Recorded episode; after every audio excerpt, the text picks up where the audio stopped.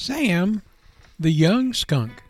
As the evening dipped below the horizon, casting a warm glow over Farmer Brown's barnyard, the skunk family, Sid, Sally, Sarah, and Sam, gathered near their cozy burrow for a quiet evening together.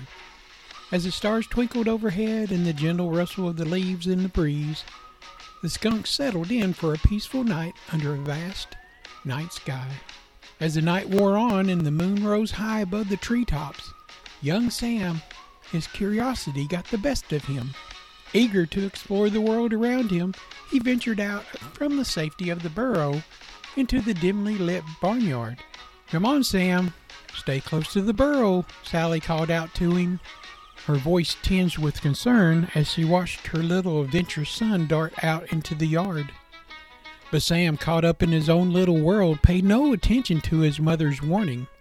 Instead, he scampered over to a nearby pile of hay, his tail wagging with excitement as he sniffed around and prodded for unfamiliar objects.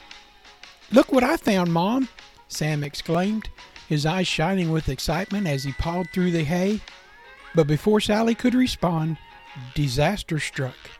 In his eagerness to investigate, Sam accidentally brushed up against a hidden object. It was a can of paint that was left behind by Farmer Brown.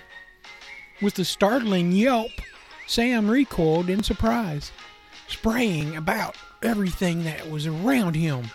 Oh no, Sam! Sally cried out, rushing to her son's side as she caught a whiff of his pungent odor that had now filled the air. Realization dawned on Sam's face as he glanced down at his fur. It now had streaks of paint on it. His heart sank with guilt as he looked up at his mother, his eyes filled with remorse. I'm so sorry, Mom. Voice was barely a whisper as he hung his head in shame. Sally's heart softened as she gazed down at her young son. Her maternal instinct kicked into high gear. With a gentle smile, she wrapped her arms around her son pulling him close into a comforting embrace. It's okay, Sam, she whispered. Her voice was soft and soothing. Accidents happen, and we'll get through this together. Well, as the pungent odor floated through the barnyard, Gary the goat, with his keen sense of smell, couldn't help but wrinkle his nose in disgust. His nostrils twitched as he caught the wind of the unusual scent. His ears perked up with surprise. Woo! What's that smell? Gary said with his voice echoing across the barnyard. And he approached the skunk family, and his bells were jingling with every step. Sid and Sally and the young skunks all turned to see Gary approaching. His expression was a mix of curiosity and amusement.